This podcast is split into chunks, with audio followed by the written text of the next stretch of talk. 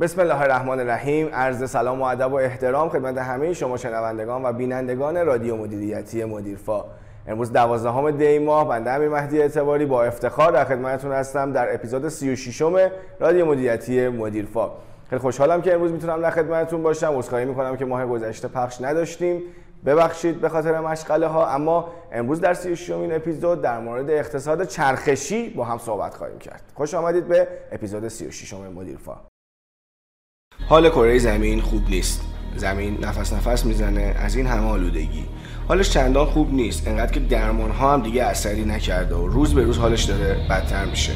حتی بدتر از قبل. اگه زمین زبون داشت فریاد می‌زد هوای من رو بیشتر داشته باشید نه فقط در روز محیط زیست به صورت نمادی بلکه همه روزه همیشه و همه جا. این منم که باید مهم باشم. شما دارید روی سطح پوسته من قدم می‌زنید. شما دارید روی من زندگی می‌کنید. اینجا دارید پیشرفت می‌کنید.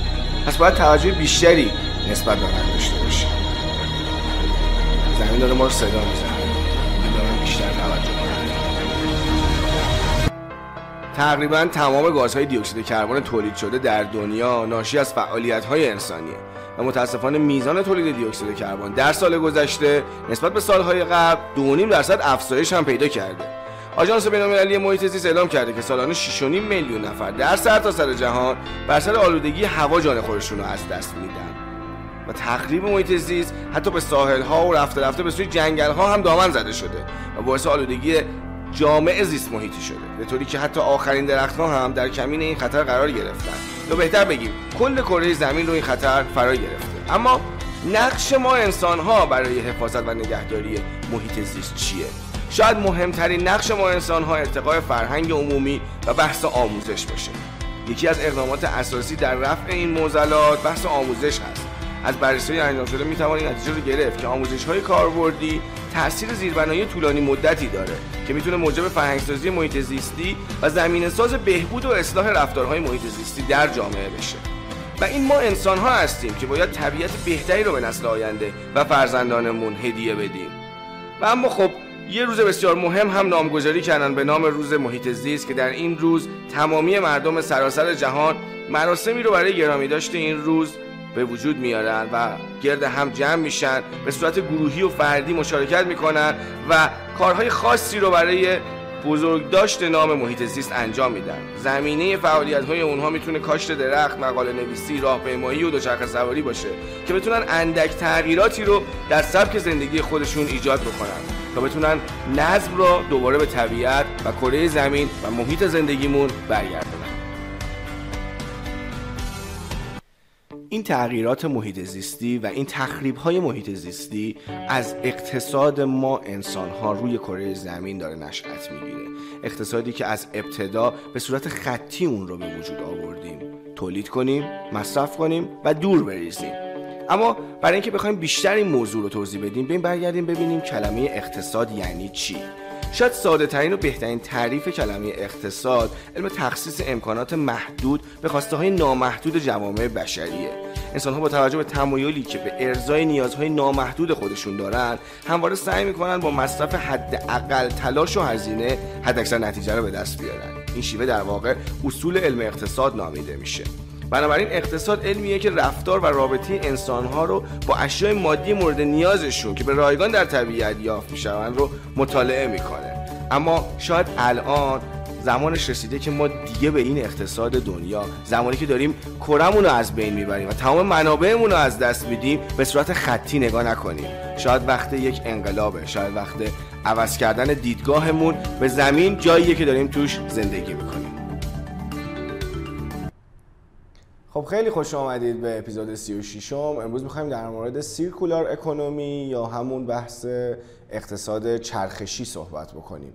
چیزی که خیلی زیاد دارید میشنوید این مدت خیلی خودمون هم گفتیم چند بار در مدیرفا بحث اهداف توسعه پایدار یا همون سند بیسی سازمان ملل. چیزی که مشخصه اینه که دنیا به این تصمیم واحد رسیده که باید اهداف توسعه پایدار اتفاق بیفته و ما قایقی که توش نشستیم همه انسان ها کسی سوراخش نکنه و همه بتونیم در کنار همدیگه یک توسعه پایدار داشته باشیم و این زمین رو از بین نبریم. و مدل قبلی اقتصاد در دنیا داشت این کار رو می‌کرد. چرا؟ چون ما میمدیم رو متریال رو از زمین ور میداشتیم. استفاده می‌کردیم تبدیلش می‌کردیم به محصول. محصول میرفتش مصرف می‌شد و تبدیلش می‌کردیم به یه مقدار زباله و میریختیم دوباره توی دنیایی که داریم توش زندگی می‌کنیم. یعنی مواد معدنی مواد طبیعی رو ور میداریم. مصرف می‌کنیم تولید زباله می‌کنیم. از دو طرف داریم به زمین ضرر میرسونیم. اهداف توسعه پایدار به وجود نخواهد اومد مگر اینکه ما یک اقتصاد چرخشی این بار به جای اون اقتصاد خطی که بود زنجیره تامین تولید و مصرف و در نهایت هم ویست شدن یا ضایعات شدن این بار بشه تامین تولید استفاده و دوباره از این استفاده کردنه حالا دوباره یا رو متریال به وجود بیاد یا یک ماده دیگه ای به وجود بیاد که بعدا بشه ازش استفاده کرد. دیگه اونجا بیرون ریختن یا ضایعات رو از بین ببریم. الان ما باید به اینجا برسیم. چرا که مقداری که در دنیا ماده معدنی و ماده اولیه وجود داره نامحدود نیست. به هر حال قرار تموم بشه و گزارش ها نشون داده که ما الان در دنیا یه روزی رو داریم بزرگواران من. اونم روزیه که از تا اون روز مقداری که ماده اولیه در سال تولید میشه رو یه مقداری دیگه به هر حال در دنیا. مثلا آ کیلوگرم. یه روزی رو دارن مشخص می‌کنن مردم دنیا. اینکه این آ کیلوگرمی که در یک سال قراره در دنیا به وجود بیاره ما کی تمومش می‌کنیم؟ گرفتین چی شد؟ الان رسیده به سه ماه و نیم اول سال. یعنی ما در سه ماه و نیم اول سال کل اون چیزی که قرار باشه در یک سال از آب باران از مواد معدنی به وجود بیاد در زمین رو پیشخور می‌کنیم تو سه ماه و نیم و در ادامه سال داریم از ذخایر این کره زیبا استفاده می‌کنیم و به این روز آوردیمش. مثلا شما در ماهشهر خور موسا رو دیدید به چه روزی افتاده از روزی که پتروشیمی ها اونجا وارد شدن. در بردسیر باغهای پسته قوقا می‌کردن در برسی. من سال 87 اونجا بودم برای یکی از کارخونه های خودروسازی. باغهای پسته فوق العاده زیبا. اما سال 95 6 دوباره اونجا رفتم یه کارخونه فولاد زده شد. با دو تا کارخونه فولاد کل برسیر از بین رفت و دیگه اصلا باغات پسته که هیچ درخچه های پسته هم شاید اونجا نتونی پیدا بکنی. این بلاییه که ما داریم سر محیط زیستمون میاریم و اقتصاد چرخشی دیگه الان یک انتخاب نیست. یک الزام واقعیه. چون واقعا میزان انرژی و میزان مواد اولیه که در دنیا وجود داره خیلی کمه و استفاده انسان و دورریز انسان زیاده. پس چرخه چرخه معیوبی که بود تولید کردن و, و مصرف کردن رو بریم, استفا... بریم عوضش کنیم بکنیم تولید کردن و استفاده کردن. حالا بعد از استفاده بتونیم ازش یه استفاده جدید بکنیم یا ریپیرش بکنیم یا حالا ده آر که دردم بیشتر با موردش صحبت خواهیم کرد. اما صنایع باید چی کار بکنن؟ دوست عزیز من که دارای صنعت هستی باید این خبر رو بهتون بدم که قطعا در آینده بسیار نزدیک تا قبل سال 20 تا قبل سال 20 اگر ما وارد توسعه پایدار و اهداف 17 گانه توسعه پایدار نشیم و یک سیرکولار اکونومی روی کارخونمون روی کسب و کارمون به وجود نیاریم قطعا محکوم به فناییم. می‌دونید چجوری محکوم به فناییم؟ دنیا تصمیم می‌گیره که دیگه محصول رو از شما نخره. دنیا. و شما اگر بخواید توی بازار آزاد کار نکنی که اصلا برای پنج نفر دور که نمی‌تونی تولید بکنی که. و ایران هم همینطوره. یعنی اگر ایران معاهده پاریس رو نپذیره یه چیزی مثل FATF یه چیزی مثل برجامه اصلا امکان نداره. دنیا تصمیم گرفته که سند 20 اتفاق بیفته و دیدید که عربستان قضیه نوکربون رو براش اهداف گذاشته تمام اروپا همینطور. و ایران هم همینطوره. حالا شما چه در ایران چه خارج از ایران می‌خواید کار بکنید آخرین سالهاییه که وقت دارید که یک کسب و کار سیرکولار یا چرخشی به وجود بیارید. و چرخشی یعنی متریالی که گرفتید. تبدیل به محصولش کردید. حالا این محصول نباید وقتی میره یه جایی مصرف بشه و از بین بره یا ضایعات بشه. باید بتونه یا دوباره برگرده recycle ش کنید یا بتونید repair ش کنید یا بتونید دوباره ازش استفاده بکنید یا یا یا یا یا. مثلا من در یکی از پروژه هایی که داریم الان اجرا می‌کنیم این موضوع رو می‌بینم. سازمانیه که داره کاتالیست تولید می‌کنه برای صنایع پتروشیمی و خودش سوخته این کاتالیست رو می‌خره. چرا که می‌تونه برگرده و recycle ش بکنه. اما شاید برای شما مدیر کسب و کار یکم سخت باشه که دوباره بشینی فکر کنی و business plan رو از نو بنویسی. چون این business plan آیا مهندس خانم مهندس من می‌تونم به شما قول بدم که شاید تا سال 2026 27 آخرین زمانی باشه که شما بتونید از یک اقتصاد خطی استفاده بکنید. چون دنیا تصمیم گرفته که در سال 2030 به این اقتصاد پایان بده و اهداف توسعه پایدار در دنیا اتفاق بیفته.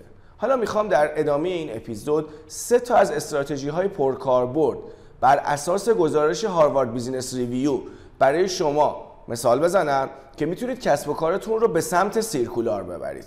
اون زمانی که سال 1990 شرکت Interface در آتلانتا Interface یک کارخونه تولید کفپوش بود و تصمیم گرفت بشه اولین کارخونه و اولین صنعت توسعه پایدار جهان.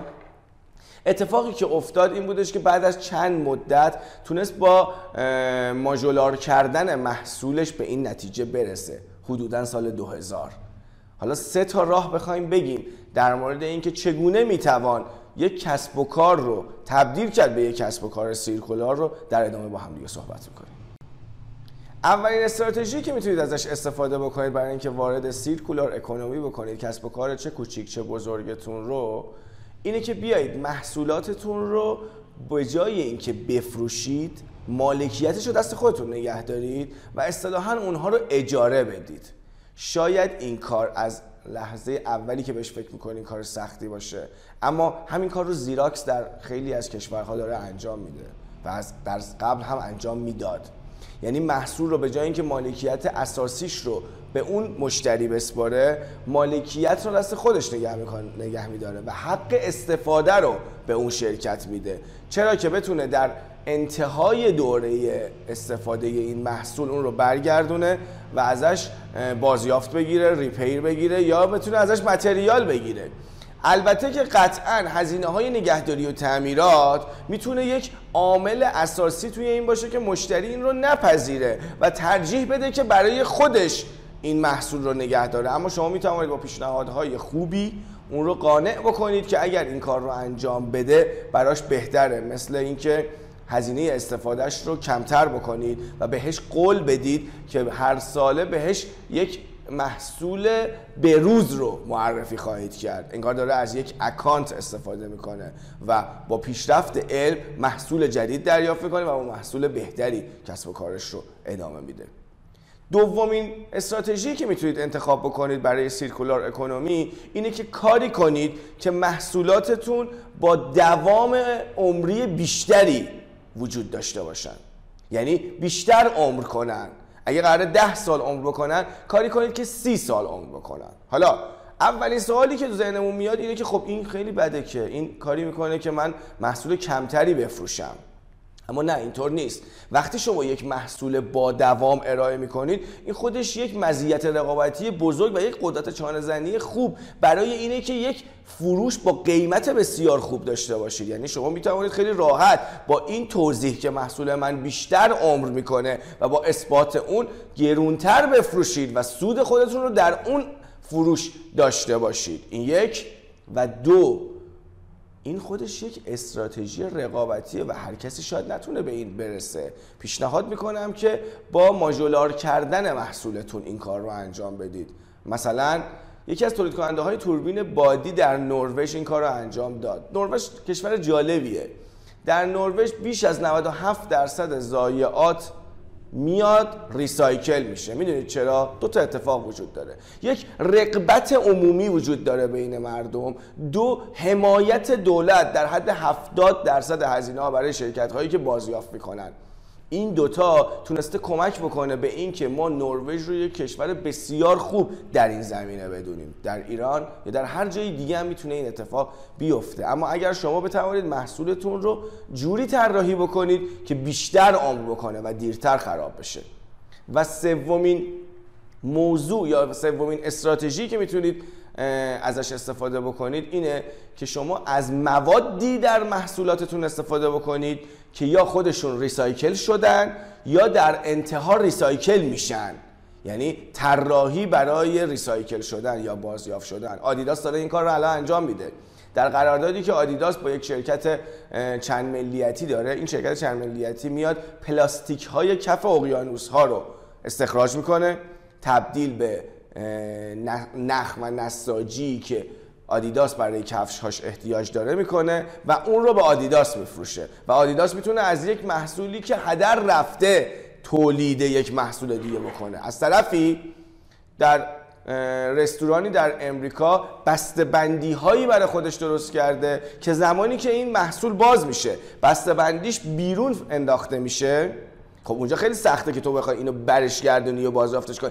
اگه بتونی برش گردونی می‌تونی بازیافتش بکنی. اما نمی‌دونی کی استفادهش کرده. نمی‌تونی کی داره کجا دفنش می‌کنه. پس باید کاری بکنی که هر جایی که رفت ریسایکل بشه. و این شرکت امریکایی استرالیایی کاری کرده که این ظرف ها این ظروف یک بار مصرفی که توش غذاها رو برای مشتری ها می‌بره تبدیل به کمپوست بشه تبدیل به کود بشه. و این خودش یک اقتصاد چرخشی. حالا این که شما از کدوم یکی از این ستا یا از کمپلکسی از این ستا در چه جایگاهی استفاده بکنید قطعا به شما و به خلاقیت شما بستگی داره. اما باز دوباره یادآوری می‌کنم این یک انتخاب نیست. شما حتما باید اقتصاد سازمانتون رو چرخشی کنید. خیلی از سازمان ها الان دارن سرمایه گذاری می‌کنن و محصولات خودشون رو بعد از استفاده جمع آوری می‌کنن که بتوانند به یک رو متریالی تبدیلش بکنن. همین الان در ایران خیلی از شرکت های بسیار معروف ایرانی حالا خیلی که عرض می‌کنم چند شرکت از شرکت های بسیار معروف ایرانی دارن این کار رو انجام میدن. اما اینکه کدوم یکی از اینها رو در چه استراتژی استفاده بکنید در چه زمانی استفاده کنید خیلی به خلاقیتتون بستگی داره. پس ما در مدیرفا بیایم یه نمونه هم به شما بگیم. ادامه مقاله ای که هاروارد بزینس ریویو منتشر کرده چهار ربع یک ماتریس رو به ما نشون میده که توی این چهار ربع بررسی می‌کنیم که وقتی دسترسی به محصول شما از سهل به سخت میره محصول فروختی رفته دست مشتری مشتری مصرفش کرده حالا آیا می‌تونی برش گردونی یا نمی‌تونی برش گردونی؟ اگه بتونی برش گردونی میشه سهل اگه نتونی برش گردونی مثل پوشاک. شما به یکی پوشاک فروختی خب نمی‌تونی بهش بگی آقا پوشاکو برگردون که این میشه سخت. از این و عرضم به حضورتون افقی ماتریس می‌رسیم به این که حالا وقتی برش گردوندیم آیا process recycle ش یا process economy circular ش ساده است یا سخت؟ به چهار ربع تبدیل میشه که در ادامه در مورد این چهار ربع با هم دیگه صحبت می‌کنیم. ربع بالا سمت راست محصولاتی هستن که دسترسی بهشون سخته پروسسشون هم سخته. یعنی اگر دسترسی هم بهشون پیدا بکنیم اینکه سیرکولارشون بکنیم کار سختیه. به دو دسته هم تقسیم میشن کلا محصولات. ارزش بالایی داشته باشن یا ارزش پایینی کلا داشته باشن. دسته محصولاتی که در ربع بالا سمت راست قرار دارن که ارزش بالایی دارن می‌تونن امیدوار باشن که در بازار دست دوم فروخته بشن. okay؟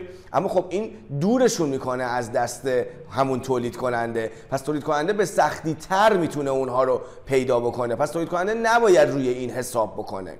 از طرفی اگه ارزش کمی هم داشته باشن مثل لاستیک مثل عرضم به حضورتون لاستیک های ماشین okay؟ یا کفپوش ها اینا چون ارزش کمی دارن پس بازار دست دومی نخواهند داشت. تولید کنندم نمی‌تونه از استراتژی که افزایش طول عمر باشه استفاده بکنه. پیشنهاد ما اینه که این تولید کننده از یه کمپلکسی از دو تا استراتژی که اولا دیزاین بکنه برای اینکه ریسایکل بشه استفاده بکنه یا اینکه از اون استراتژی که می‌گفت محصولاتت رو لون بده یا رنت بده استفاده بکنه. مثلا به نظر می‌رسه که شرکت میشلن فرانسه تولید کننده لاستیک.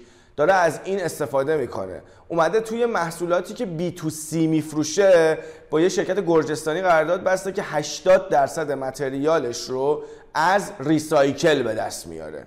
و در فروش های بی تو بی هم اومده قرارداد لون بسته. یعنی گفته اگه می‌خواد بی تو بی لاستیک بفروشه لاستیکا رو نمیفروشه. مالکیت رو برای خودش نگه میداره و میده به اون شرکت ها اون شرکت ها ازش استفاده می‌کنن برمیگردونن بهش. اینجوری اومده اون اکسزی که در بالا سمت راست می‌بینید سخته رو برای خودش ساده تر کرده. چون داره لون میده می‌تونه برگردونه و بعدا ازش استفاده بکنه. در ربع پایین سمت راست محصولاتی رو داریم که اکسسشون ساده است یعنی خیلی زود می‌تونیم به دستش بیاریم تولید کننده به کسی که فروخته می‌تونه بگیره ازش. اما process ش سخته یعنی نمی‌تونه circular ش بکنه یا سخته که circular ش بکنه.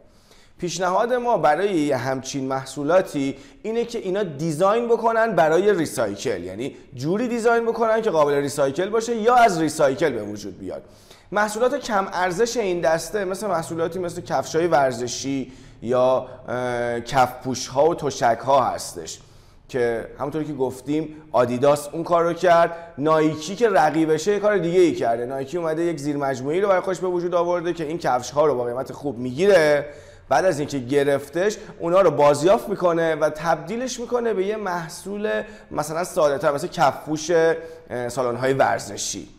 ولی باید خدمتون عرض بکنم که در زمانی که ارزش این محصول ها کمه و گرفتنشون ساده از هزینه حمل و نقلی هم زیاد نداره اما پردازششون سخته. اینجا خیالمون راحت میشه که می توانیم حتما به اونها دسترسی پیدا بکنیم.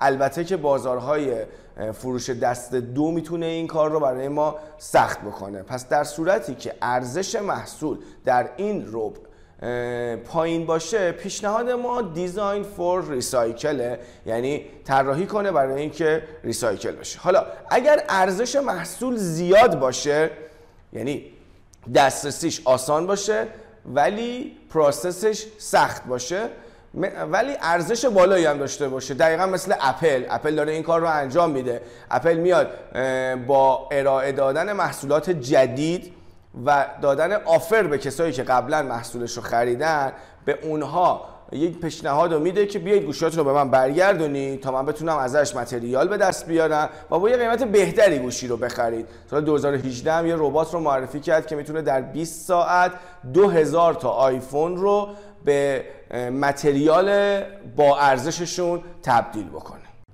ربع بالا دست چپ میشه محصولاتی که دسترسی بهشون سخته اما پردازششون آسونه. اگر محصول کم ارزشی باشه که مثل همون محصولات بسته‌بندی که خدمتتون عرض کردم باید دیزاین بشه برای ریسایکل. یعنی مثل اون مواد بسته‌بندی. خب ما نمی‌دونیم کجاست نمی‌تونیم هم پیداش بکنیم. بازار دویی هم نداره. باید یه کاری بکنیم که به ارزم حضورتون که محیط زیست برگرده. مثل اون محصول بسته‌بندی که گفتم کمپوست میشه. اما جایی که محصول ارزش بالایی داره مثل تجهیزات لوازم خانگی. اینجاست که شما بیشتر باید از لون دادن استفاده بکنید. یعنی به جای اینکه بفروشید محصول رو بدید به اون سازمان یا به اون خریدار و هر چقدر که استفاده بکنه ازش پول بگیرید یا کلا اجاره بگیرید این خیلی کمک می‌کنه که شما اون رو تحت کنترل داشته باشید. یا اینکه استراتژی داشته باشید که بتوانه اون رو افزایش عمر مفید بده. یعنی تجهیزات تجهیزاتی باشن که دیرتر خراب بشن که در هر دو صورت شما سود کردید. در زمانی که بتوانید کاری بکنید که دیرتر خراب بشه. دارید مثل کترپیلار کار می‌کنید. کترپیلار همچین استراتژی رو داره در امریکا. هم در تجهیزات ماشینات سنگینش و هم در لباس ها حتی کفش کارهاش. می‌بینید که قیمت های بسیار زیادی داره نسبت به کفش کارهای دیگه. اما خب دیرتر هم خراب میشه. اصلا به خاطر این قیمت گرونتری داره که دیرتر خراب میشه. این استراتژی و زیراکس هم داره بیشتر از استراتژی لون دادن یا رنت دادن استفاده می‌کنه. تجهیزاتش رو میده این تجهیزات رو کاری می‌کنه که اونها اگر استفاده کردن بهش پرداخت بکنن یا رنت بکنن ازش اینجوری می‌تونه ترغیب کنه افرادی که می‌خوان محصولش رو بخرن. به جای اینکه بخرن بتونه ازشون بتونه بهشون اجاره بده که برشون گردونه و به متریال تبدیلشون بکنه. و دسته چهارم دسته که هم دسترسی بهشون آسونه و هم پروسسشون آسونه. خب اینا که دیگه اصلا احتیاج به تغییری ندارن برای circular economy. اینا خیلی دم دستشونه و واقعا براشون هم مفیده هم احتیاج به سرمایه گذاری مجددی ندارن. مثلا آلومینیوم رو در نظر بگیرن. در امریکا 75 درصد از آلومینیومی که داره استفاده میشه قبلا تولید شده دوباره بازیافت شده و این انجمن آلومینیوم امریکا به این نتیجه رسیده و این کار رو تونسته انجام بده. وقتی هم که ارزش محصول بیشتر میشه حالا این ارزش کمتر البته که در خیلی از کشورها اگر خود کارخونه آلومینیوم هم مثلا نتونه اینها رو برگردونه این سری شرکت ها از طرف خود آدم ها به وجود میان آلومینیوم ها رو جمع می‌کنن بازیافت می‌کنن و میفروشن به کارخونه های آلومینیوم. توی ایران هم چندین و چند تا استارتاپ شما تو شهرهای مختلف تو زنجان تو قزوین توی تهران دیدم که قوطی های نوشابه رو جمع می‌کنن و حالا بازیافت می‌کنن و می‌برن برای کارخونه های دیگه. حتی اگه ارزش محصولم زیاد بشه اونها هم اتفاقا برای این کار خیلی مناسبن و business plan شون عوض نمی‌کنن. مثلا خیلی از عرضم حضورتون برندها الان در دنیا وجود دارن که لباس رو از بازیافت لباس های دیگه تولید می‌کنن که حالا هم شخصی سازیش می‌کنن شخصی دوزی می‌کنن اصطلاحا که ارزش اون محصول رو ببرن بالا. هم به اطلاع مشتریان میرسونن اگر نخواستن شخصی دوزی بشه می‌تونن محصول ارزون تری رو خریداری بکنن و فروشگاه های خیلی زیادی هم در دنیا وجود داره. یه استارتاپ خیلی معروف هم در سال 2017 در امریکا برای این موضوع به وجود اومد. در کل اینکه شما چه استراتژی از این سه استراتژی رو انتخاب بکنید برمیگرده به اینکه کدوم یکی از چهار ربعی که در موردش صحبت کردم هستید. و اینو باید بگم که سیرکولار اکونومی یک انتخاب نیست یک ضرورته و قطعا کسانی که حامی تغییرات هستند رهبران سازمان امروز وقتشه که بتونن خودشون تغییر بکنن و یک تغییر عمده در کسب و کارشون بذارن چرا که اقتصاد چرخشی تنها راه حل ادامه بیزینس در دنیا خواهد بود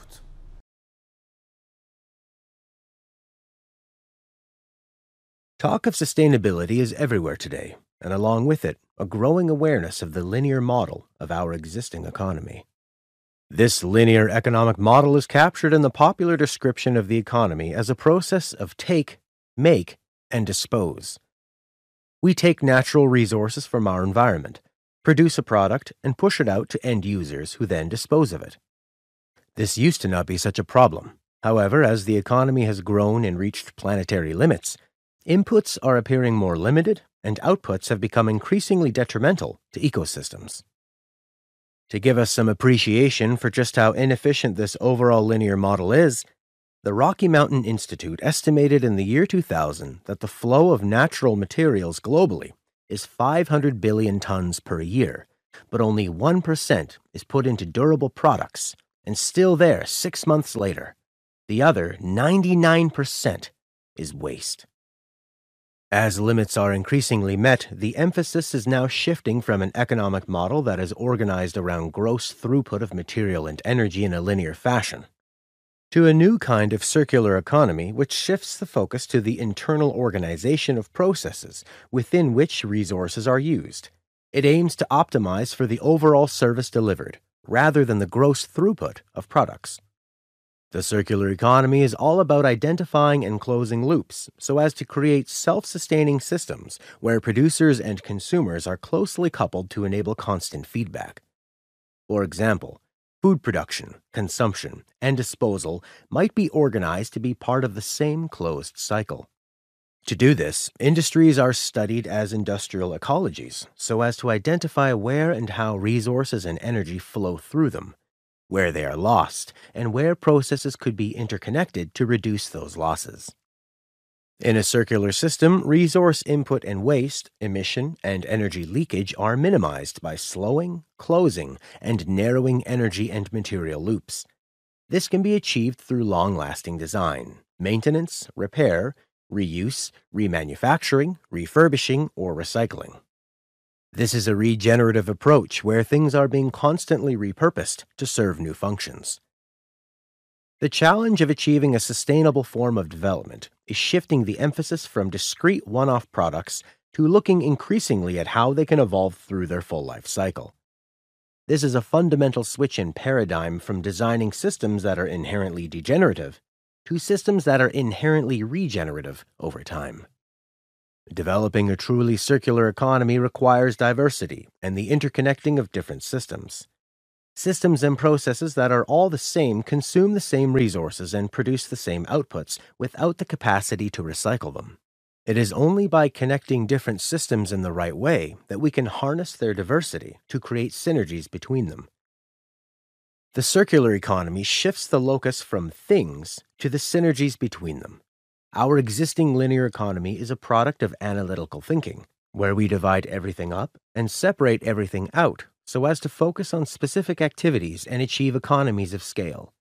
We put housing all in the residential area, factories in the industrial zone, food production in farms, etc.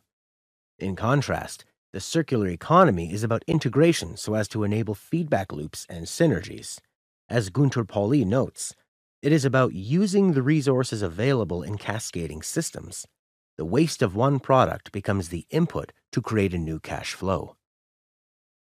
Things in this circular model become multifunctional. Instead of a building just serving a housing function, it becomes also an energy producer and consumer, a food producer and consumer.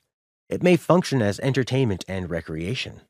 This multifunctionality works to not just close loops, but also create more resilient systems because they are more self sufficient and less dependent. As the circular economy is not about any individual product or thing, it is rather about changing the organization of whole systems, it requires systems thinking. As the Ellen MacArthur Foundation notes, the circular economy isn't about one manufacturer changing one product.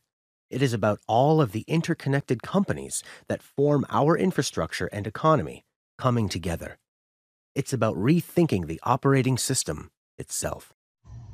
به نام خدا سلام من آرش سروری هستم و خوشحالم که با یه بخش فناورانه و تکنولوژی و دیجیتال و استارتاپی در این برنامه مدیفا هم با شما هستم اپیزود 36 رسیدیم به سال 2021 هم شروع شد و سال 2021 تموم شد و سال 2022 شروع شد و امیدواریم که اتفاق خیلی خوبی در این سال شاهدش باشیم.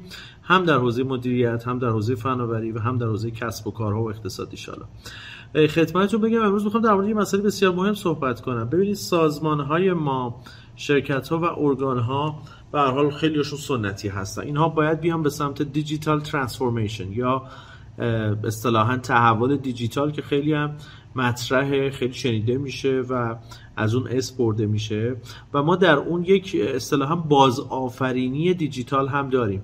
یعنی شرکت هایی که هم دچار تحول میشن و هم خودشون رو بازآفرینی می‌کنن و خلق می‌کنن. به هر حال یک شرکت یا سازمان یا مجموعه‌ای که می‌خواد اینطوری باشه نیاز به یک سری نیروی محرک داره که حالا اینا می‌تونن منابع انسانیش باشن اصطلاحا human resource یا HR ش باشن و می‌تونن بخش اصطلاحا بخش های خلاقانه یا اصطلاحا creative توی این سازمان ها باشن. ما اصطلاحی داریم به نام استارتاپ های درون سازمانی. که اصلا کتابش هم هست و اگر علاقه‌مند هستید می‌تونید استارتاپ های درون سازمانی رو تهیه کنید کتابش رو بخونید. خیلی کمک می‌کنه. ببینید شما به مدیرانتون به زیر شاخه هاتون به معاونین فضای این رو می‌دید که بتونن داخل سازمان داخل شرکت اصطلاحا یک استارتاپ رو خلق بکنه حالا این استارتاپ ممکنه یک اصطلاحا سولوشن یا یک راهکار و راه حل برای یک پرابلم یا مشکلی باشه که تو اون بخش خاص هستش. به خصوص سازمان ها و ارگان ها و شرکت ها و کارخونه هایی که خیلی بزرگن می‌تونن روی این فضا خیلی خوب کار بکنن. یعنی به افرادشون به جووناشون به در واقع نیروی متخصصشون این امکانو بدن که یک استارتاپ درون سازمانی بتونه شکل بگیره و قطعا این بخش می‌تونه خیلی بهشون کمک بکنه. حالا برای اینکه این اتفاق بیفته باید چیکار کنیم؟ می‌تونه با یه سری جلسات حالا این روزها می‌تونه آنلاین باشه می‌تونه نیمه حضوری باشه حضوری باشه اون بخش و اون تیم رو جمع می‌کنیم. چالش ها و مشکلات اون بخش رو مطرح می‌کنیم.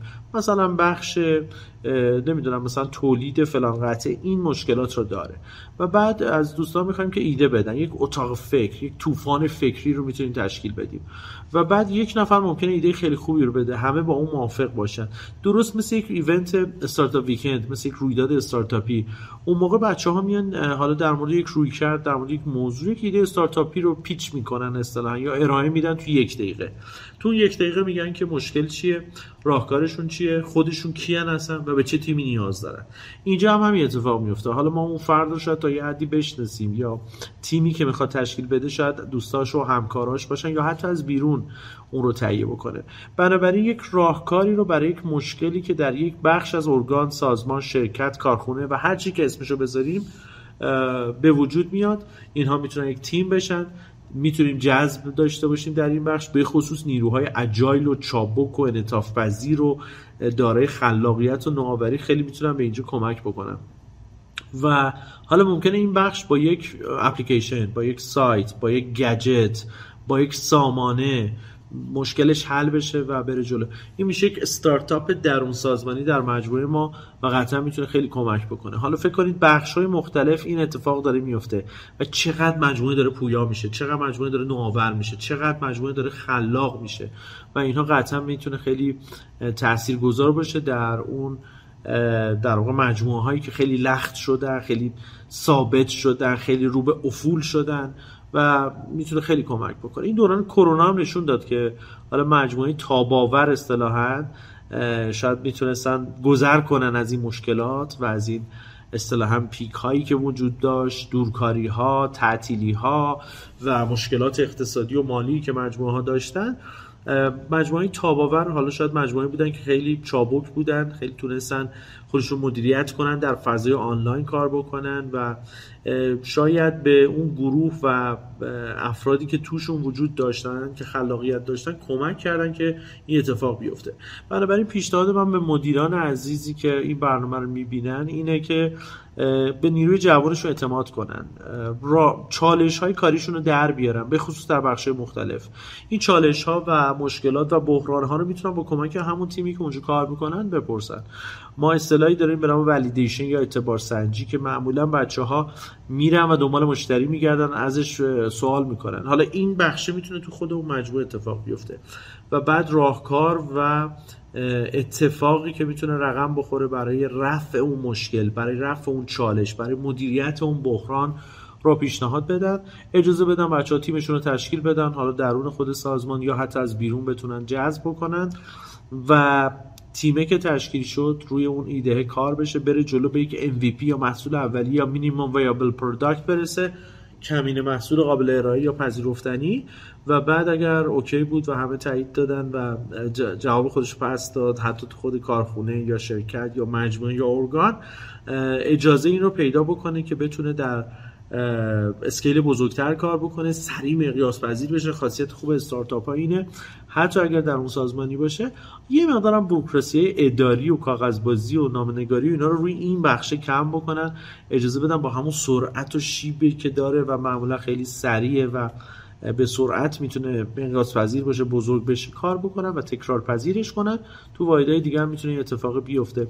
و بعد اگر لازم بود جذب سرمایه تو این بخش داشته باشیم یعنی مدیر کارخونه یا مدیریت هیئت مدیره تصمیم بگیره که این استارتاپ این اپلیکیشن این سامانه این سایت این گجته می‌تونه اون بخش رو جلو ببره و هدایت بکنه و حتی چه بسا که بعد از یه مدتی اصلا جدا بشه و بتونه به مجموعه دیگه هم اون سامانه یا حالا استارتاپ درون سازمانی ما خدمات برسونه و درآمدزایی داشته باشه برای مجموعه من فکر کنم این حلقه مفقوده خیلی از ارگان‌ها و شرکت‌ها و سازمان‌های بزرگ هستش که باید بهش فکر بشه یعنی چیزی که درون سازمان ما شکل بگیره و بتونه کمک بکنه.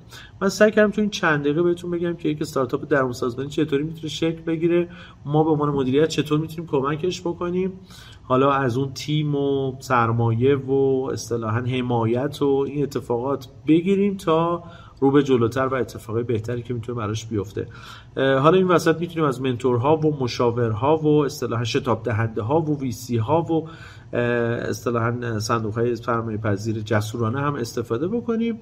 و قطعا اون استارتاپ در اون سازمانیمون می‌تونه یه روز جدا بشه و مجزا بشه و خیلی کار خوبی اتفاق بیفته.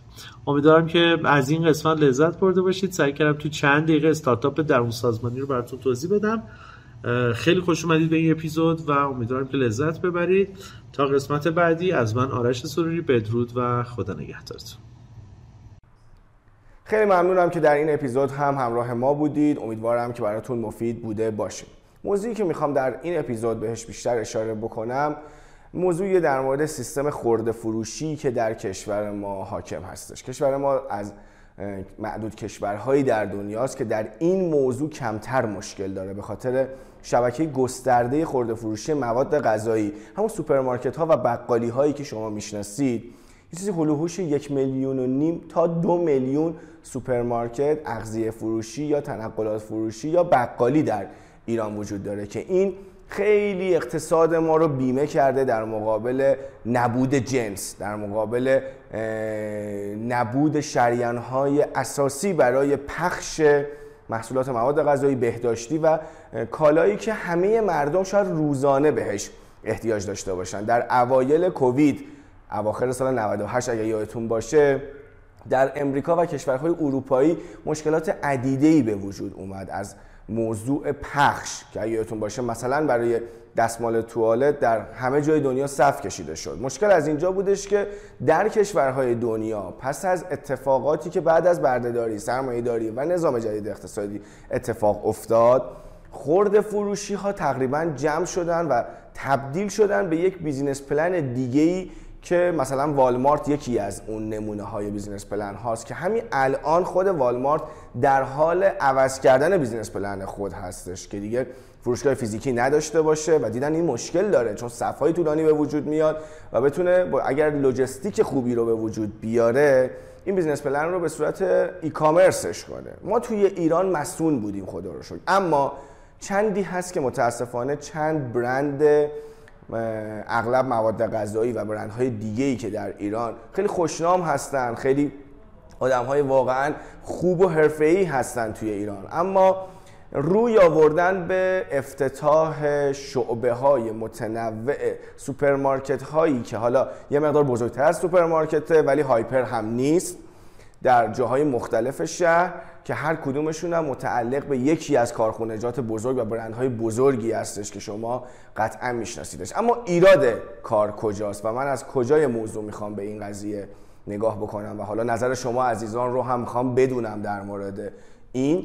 اونم این موضوعه که این شرکت ها میان بعضی موقع ها بدون کارخونه و سرمایه گذاری می‌کنن رو کارخونه هایی که حالا ورشکسته, ورشکسته هستن یا ظرفیت خالی دارن و برند خودشون تولید بکنن. روغن مواد غذایی حتی لبنیات حتی حبوبات رو بسته‌بندی بکنن زعفران بسته‌بندی بکنن مواد شوینده. ارزم به حضورتون مواد بهداشتی در کارخونجات مختلف و برای خودشون هم زنجیره ارزم بزرگتون فروشگاه های زنجیره ای رو افتتاح بکنن که توی اون بفروشن. اما مشکل کار کجاست؟ مشکل کار اینجاست که اگر ما بخوایم در کشور خیالمون همینجوری راحت بمونه نباید انحصار اون هم انحصاری از سرمایه داری به وجود بیاریم. شما روزی رو در نظر بگیرید که این شرکت های زنجیره ای این سوپرمارکت های زنجیره ای که می‌بینید جای بقالی ها رو گرفته باشن. جدا از اینکه یک میلیون و 500 بقالی و سوپرمارکت بیکار میشن روزی رو به ذهن بیارید که خدایی ناکرده این برند ها تصمیم بگیرن محصولاتشون رو فقط و فقط محصولاتی که دارن گستردش هم می‌کنن. هر کدومشون چهل پنجاه تا دونه برند مختلف موضوعات مختلف دارن. تون ماهی رو هر کدومشون با دو برند می‌زنن. روغن رو با سه برند تولید می‌کنن. روزی رو در نظر بگیرید که خدای نکرده اینها تصمیم بگیرن با هم دیگه یا حتی جدا از هم که دیگه به سوپرمارکت ها جنس ندن و فقط به سوپرمارکت های خودشون جنس رو بدن و اونجاست که اتفاق بسیار بدی برای ما شهروندان این کشور میفته و این به خاطر عدم نظارته و همون اتفاقی که در خودرو افتاد اینجا هم خواهد افتاد. متاسفانه این شرکت ها بیزینس پلنی رو پیش گرفتن که داره از نبود یک سری قوانین حمایتی درست در کشور سوء استفاده می‌کنه. به عنوان مثال وقتی این شرکت ها با یک تولید کننده قرارداد میبندن که بگن محصولشون رو محصول اون تولید کننده رو که حالا مواد غذایی یا بهداشتی یا مواد روزمره است در فروشگاه های زنجیره خودشون بفروشن. ابتدا قرارداد میبندن که به ازای هر یه دونه فروشگاه که ما باز کردیم هر جای ایران باید آتومن بدیم. دوم میگن اصلا برای ورودیت به این شرکت به این فروشگاه زنجیره ای باید به تومن بدی. سوم میان یه مارجینی رو در نظر می‌گیرن که این مارجینه می‌تونه تا سی درصد چهل درصد باشه. این دلایل. به علاوه دلایل دیگه کاری می‌کنه که هزینه تمام شده اون تولید کننده که می‌خواد در این فروشگاه ها محصول خودش رو به فروش برسونه بالاتر بره و این از جیب مصرف کننده میره. شاید تا اینجاش مشکلی وجود نداشته باشه. البته که مشکل هست. اما شاید برخی یا بر این عقیده باشن که نه حالا مشکلی هم وجود نداره. اینها دارن از پولی که دارن دوباره پول در میارن. البته که این یک نظام سرمایه داریه و قرار بود در ایران نظام سرمایه داری وجود نداشته باشه. اما اگر شما هم معتقد بر اینید که پول دارن رفتن فروشگاه زنجیره ای زدن حالا می‌تونن زور بگن به تولید کننده های دیگه ادامه موضوع رو گوش بکنید. این دوستان اومدن سه سال گذشته چهار سال گذشته با صدا و سیما وارد بحث شدن و پیش خرید کردن یک مقدار زیادی از تبلیغات مواد غذایی شوینده بهداشتی صدا و سیما رو در مثلا انسال آینده. حالا میان یک محصولی رو به وجود میانن به نام تون ماهی اسقر. تون ماهی اسقر رو با آنتن تلویزیون می‌تونن به یک برند خیلی فوق العاده تبدیل بکنن. برندی که همه میشناسنشون. متاسفانه ما در ایران خیلی تحت تاثیر تبلیغات هستیم و این اصلا اتفاق خوبی نیست. حالا این تون ماهی اسقر بر اساس نمودارها داره می‌رسه به نقطه اوج فروشش. نقطه اوج فروشش رو هم نگه میدارن فروشش رو انجام میدن و بعدش اون تون ماهی اسقر رو دیگه شما نمیشنوید. می‌دونید چرا؟ چون اون شرکت ها اومدن اون رو به یه قیمت خیلی زیاد فروختن. به کی؟ به کسی که اطلاع نداره که اینا دارن چه بیزینس پلنی رو جلو می‌برن. اینجاست که باز دوباره یک مشکل وجود داره. شاید دوباره بفرمایید که دارن زرنگی می‌کنن و پولشون رو داشتن زودتر پولدار بودن و به صدا و سیما پول دادن و پیش خرید کردن. باز هم یک نظام سرمایه داری و باز هم من قبول می‌کنم. اما این سومی رو خدمتتون عرض می‌کنم. این سازمان ها تعمه اصلیشون تولید کننده های خوردن. کسی که داره دستمال کاغذی تولید می‌کنه. کسی که داره یک ماده غذایی خوب رو تولید می‌کنه. اینها متاسفانه تعمه اصلی این شرکت ها هستن. باشون وارد مذاکره میشن و باشون یه قراردادی میبندن. اون پولایی که بهتون گفتم رو می‌گیرن و میارن توی سوپرمارکت های خودشون به فروش میرسونن. بعد از چند مدت یک offer ی رو به اون تولید کننده میدن که نتونه اون تولید کننده اون رو تامین بکنه بر اساس تواناییش یا این روش دیگه. حالا من یه روشش دارم خدمتتون عرض می‌کنم. و بر اساس اون claim می‌کنن روی قراردادش و این بار دیده شده که برند یک تولید کننده رو کاملا از دستش در آوردن و اصلا کارخونه رو حالا نگیم بالا کشیدن ولی بالا کشیدن. اینجاست که دیگه واقعا داره اتفاق بدی میفته. شما روزی رو در نظر بگیرید که یک کارخونه دار یک شرکت یک جوون یک بیزینسمن محصولی رو تولید کرده. خیلی هم خوشحاله. نمی‌دونستم. اومده این پولا رو داده به این شرکت ها رفته اون تو و الان تمام زندگیش که مدت ها واسش زحمت کشیده. به خاطر اینکه نتونسته اون مقدار رو تامین بکنه رفته. بماند اینکه این شرکت ها دارن در فروشگاه های زنجیری خودشون انحصار به وجود میارن و اون محصولی که خودشون دارن رو دیگه از برندهای دیگه نمیارن اونجا. حالا تنوعشون بسیار کم خواهد شد. اما اومدن این کار رو حل کردن. میگم برای روغن مثلا 5 تا برند ثبت می‌کنن. میرن هر 5 تا برند رو تولید می‌کنن. یه دعوای زرگری بین این 5 تا برند ولی هر 5 تا برند مال یک گروه صنعتیه مال یک شرکته. علا ای حال این سیستم خورده فروشی که الان داره در ایران اتفاق میفته سالها پیش در اروپا و امریکا اتفاق افتاد و خیلی زود شکست خورد. و من نمی‌دونم چرا ما ازش درس نمی‌گیریم. همین الان ما مزیت داریم و داریم این مزیتمون رو از بین می‌بریم و این یک خطر خیلی بزرگه. مضافه بر این که از جیب من و شمای مصرف کننده داره حداقل 50 درصد مبلغ بیشتری میره. بنده خودم تولید کننده ای رو می‌شناسم که قسم می‌خورد که محصول من 750 تومن تموم میشه. یه محصول مواد غذایی خیلی پر کاربردم هست. و من دوست دارم 1200 تومن بفروشم. اما یکی از همین فروشگاه های زنجیره‌ای قیمت 4000 تومن رو بهش داده. به خاطر همون مارجین و به خاطر اون ورودی و اینجور صحبت ها بماند که خیلی از تولید کننده ها الان دو سه تا خط دارن. خطی که به این فروشگاه زنجیره میدن کمتر توش هست. قیمت بیشتری گاهاً داره و کیفیتش گاهاً متفاوته. ولی اونایی که میفرستن توی سوپرمارکت های این کشور درست‌تره و اون کم فروشی توش وجود نداره. من از شما می‌پرسم آیا این مسیر پول در آوردن مسیر پول در آوردن درستیه؟ آیا این روش ما رو اذیت نخواهد کرد در آینده؟ تکلیف این یک میلیون سوپرمارکت و بقالی در ایران چه خواهد شد؟ و آیا تو این کشور کسی وجود نداره بیاد جلوی این شرکت ها رو بگیره. البته که اگه فردا دوباره بنیاد مستضعفین بنیاد شهید نمی‌دونم ستاد اجرایی فرمایشات امام فلان و فلان و فلان که اونا خودشون بدتر از اینها هستن نیان این کار رو دستشون بگیرن. اجازه بدید یک چیز در این کشور بر اساس اصول اقتصاد عرضه و تقاضا اتفاق بیفته. آیا این کار چیزی غیر از رانته؟ آیا این کار چیزی غیر از نظام سرمایه داریه؟ دوست دارم نظر شما عزیزان رو هم در این باره بدونم. بنده خودم هیچگاه از این فروشگاه های زنجیره‌ای خرید نمی کنم نخواهم کرد و همواره همواره همواره حامی بازار آزاد و عدم انحصار در این کشور هستم. مرسی که گوش کردید مرسی که با ما بودید. ممنون میشم ما رو در شنوتو ببینید و بشنوید. حتما ما رو در شنوتو می‌تونید ببینید و بشنوید. این فایل رو هم یا این ویدیو رو هم دوست داشتید می‌تونید برای بقیه دوستانتون بفرستید. رادیو مدیریتی مدیرفا یک, یک مسیر بیشتر نداره. اونم اینه که بیاد الگوبرداری های موفق و ناموفق از مدیران در جهان و ایران رو برای شما مدیران برای شما صاحبان صنعت برای شما کارشناسان برای شما استارتاپ ها برای شما که ایده دارید یا همین الان سازمان دارید بازگو کنه. شما برید ازش استفاده بکنید از هر قسمتی که براتون مفید بود. موفق و معید باشید.